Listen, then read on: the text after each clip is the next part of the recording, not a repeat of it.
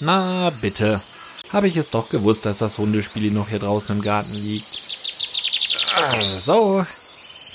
Her mit dir. Sonst gibt es gleich noch Theater, wenn du nicht im Hundekörbchen liegst. Oh oh. War das? Fuck. Eine Nachbarhaustür. Was jetzt? Was jetzt? Was jetzt? Was jetzt? Der Baum. Rauf auf den Baum.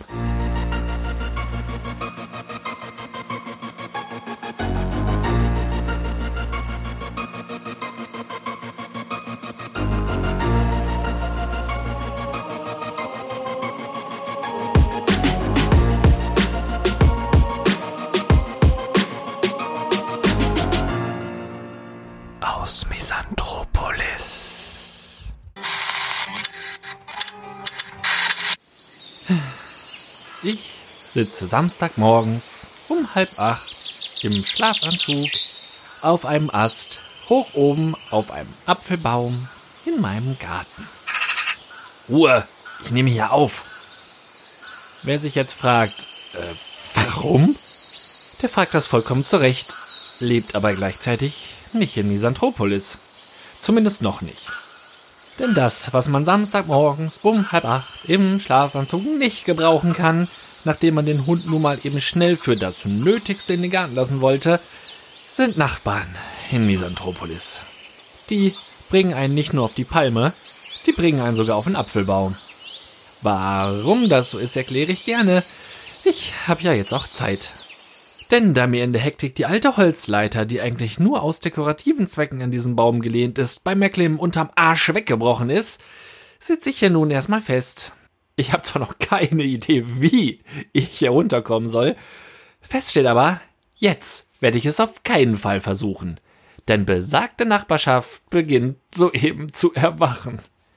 Ja, aber wenn ich schon so weit oben quasi über den Nachbarn sitze, dann kann ich ja jetzt auch einfach mal über den Nachbarn berichten, der soeben vor die Tür getreten ist. Ich darf vorstellen, Peter, 42 Jahre alt, schlaksig, groß, Angestellter in IT und seines Zeichens Erschaffer der roten Bedrohung. Die rote Bedrohung ist ein Bündnis direkt aus der Hölle und besteht aus seinen vier Söhnen zwischen drei und neun Jahren, die allesamt rote Haare auf dem Kopf und nur Scheiße im Kopf haben. So haben diese beispielsweise nicht nur am Nebenhaus die Baustelle als Abenteuerspielplatz missbraucht und das Werkzeug der Handwerker im Dixie-Klo versenkt, sondern ziehen auch gerne mal los, um 50 Zentimeter Löcher in Feldwege zu graben. Natürlich nicht an ihrem eigenen Haus, sondern wenn schon, dann an unserem Haus. Dieser Wut wissen scheinbar nicht mal mehr die eigenen Eltern etwas entgegenzusetzen. Aber wie viel Widerstand will man auch vom Peter erwarten, der selbst beim Rasenmähen mit einem Elektrorasenmäher Ohrenschützer trägt? Vor kurzem hat er kleine Farbausbesserungen am Gartenzaun vorgenommen. Mit Mundschutz. Seine Bengel hat er dabei zusehen lassen. Ohne Mundschutz. Das, so muss man es sagen, war einer der eher weniger erfolgsversprechenden Versuche, sich dieser Problematik zu entledigen. Da hat die Idee, den Kleinsten nicht im Garten, sondern ausschließlich auf der Straße spielen zu lassen, schon deutlich mehr Potenzial. Jetzt gerade wird aber mal zur Abwechslung kein Terror in der Nachbarschaft verbreitet, denn nun hat man die komplette Bande in den Familienvan gepfercht. Statt mit diesen dann aber von dannen zu fahren, werden die lieben Kinderlein darin für gewöhnlich mindestens 30 Minuten lang mit Hörspielen beschallt. So schafft man es dann wohl, wenigstens für diesen Zeitraum Ruhe und Frieden im Haus zu haben. In der heutigen Vorstellung gibt es Pumuckel und die Obstbäume. Wie passend. Pumuckel habe ich aber schon ewig nicht mehr gehört. Ich suche mir eine bequeme Position und lausche den vertrauten Klängen aus meiner Kindheit.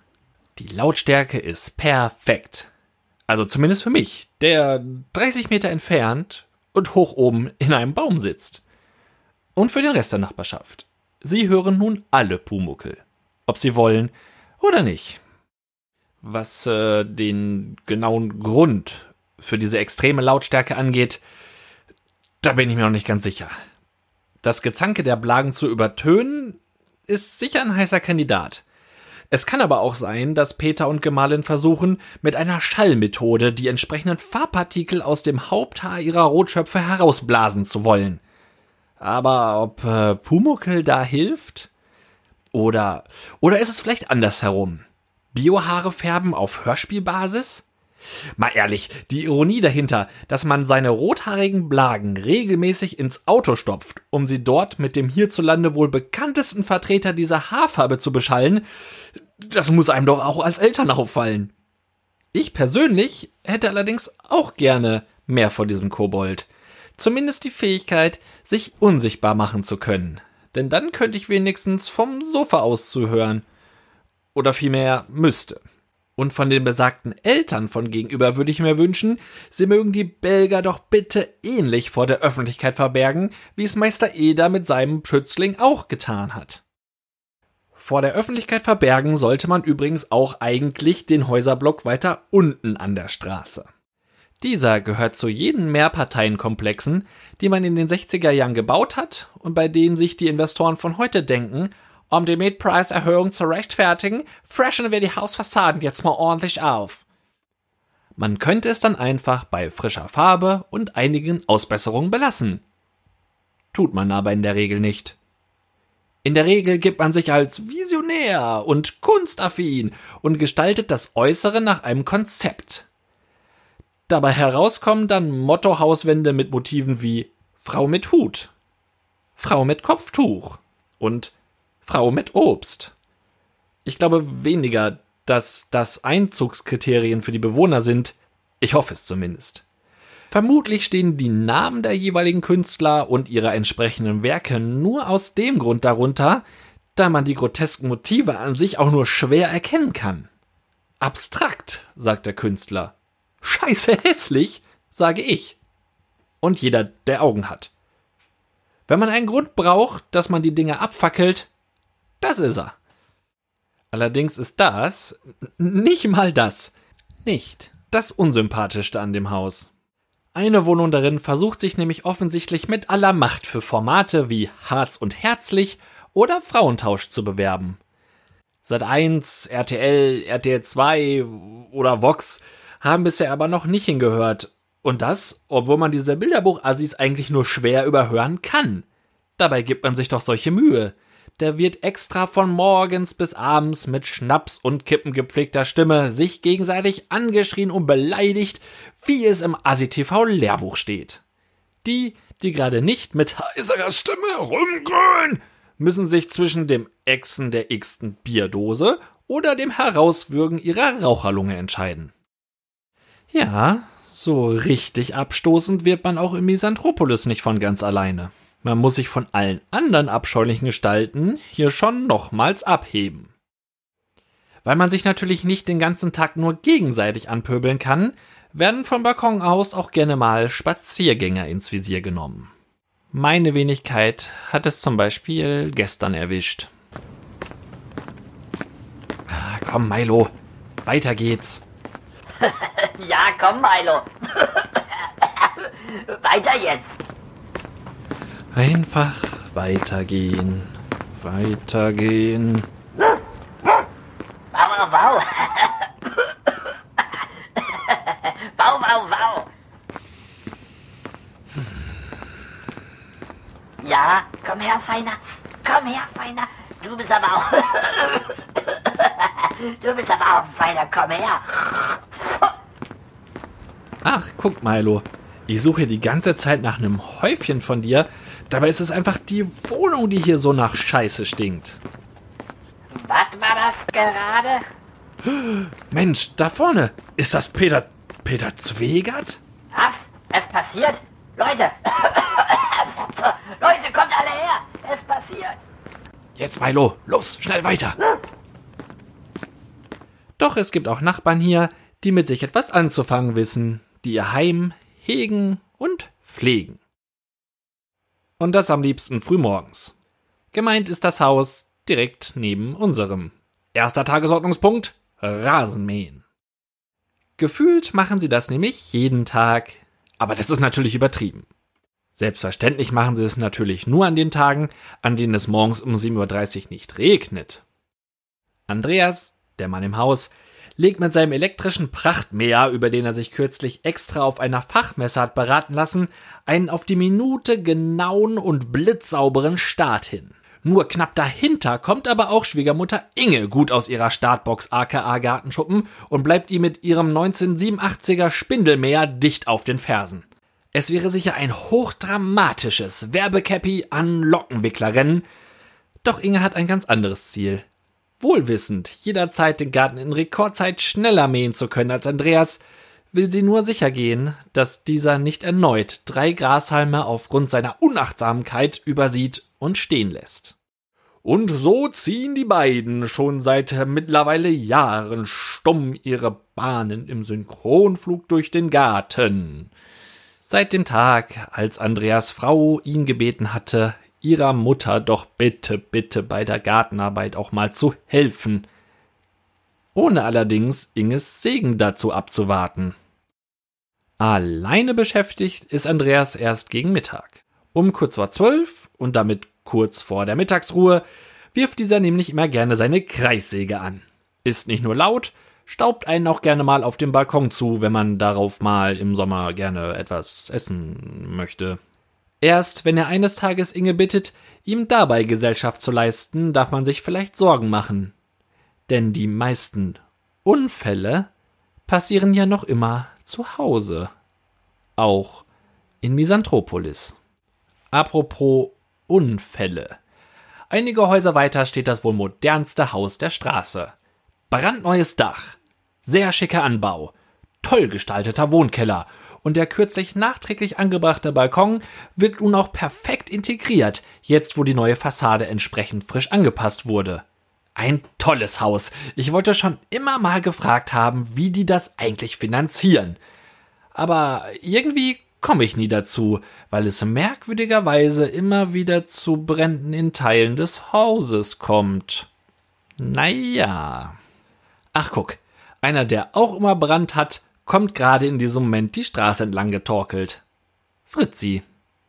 Er scheint gerade wieder auf dem Weg zu sein, seine täglichen Einkäufe zu erledigen. Seinen Pegel will man ja schließlich gar nicht erst unter die 3,5 Promille fallen lassen. Alle paar Häuser bleibt er kurz stehen um seinem Vaterland durch irgendeine Parole Tribut zu zollen, schwankt aber ansonsten friedlich weiter. Deutschland, oh du schöne Heimat. So friedlich zu bleiben, fällt mir hingegen in dieser Gegend immer, immer, immer schwerer. Einer der vielen Gründe dafür rennt gerade wild mit den Armen rudernd und dabei rufend die Straße auf und ab. Emma. Emma.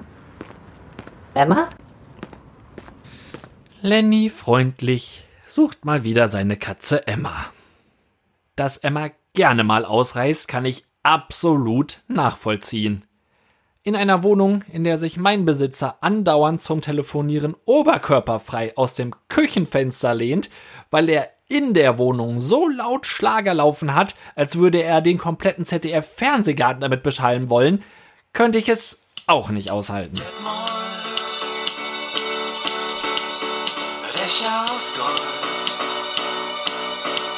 Das Glück ist ein Hund. Der Bürgermeister lacht. Macht doch, was ihr wollt in Detmold. Leider ist das aber nicht meine einzige Gemeinsamkeit mit der Katze. Die nämlich hatte die gleiche Idee wie ich und versucht nun Unterschlupf auf dem Baum zu finden, den ich ebenfalls als Versteck ausgewählt habe. Emma! Emma! Hier ist besetzt. Such dir was anderes.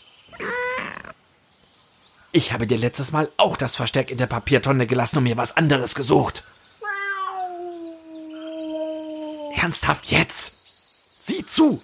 Du lockst ihn nur. Emma, da bist du ja. Und Phil? Phil, bist du auf einem Baum? Ich weiß nicht, Lenny. Bin ich auf einem Baum? Ist dir die Leiter umgefallen? Nö, Quatsch.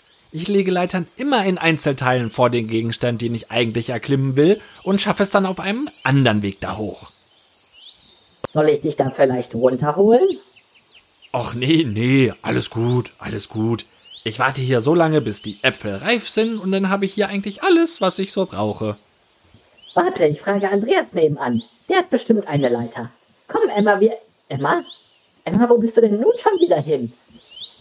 Da ich, wie gesagt, scheinbar recht ähnlich ticke wie Emma, würde ich tippen, dass sie gerade auf dem direkten Weg in Andreas Kreissäge ist. Und während Lenny ebenfalls auf dem Weg dorthin ist, um eine Leiter zu holen, klettere ich noch ein Stück höher auf den Baum. Wenn ich mich von hier oben herabstürze, müsste es doch eigentlich reichen, um mir den ganzen weiteren Rest für immer zu ersparen.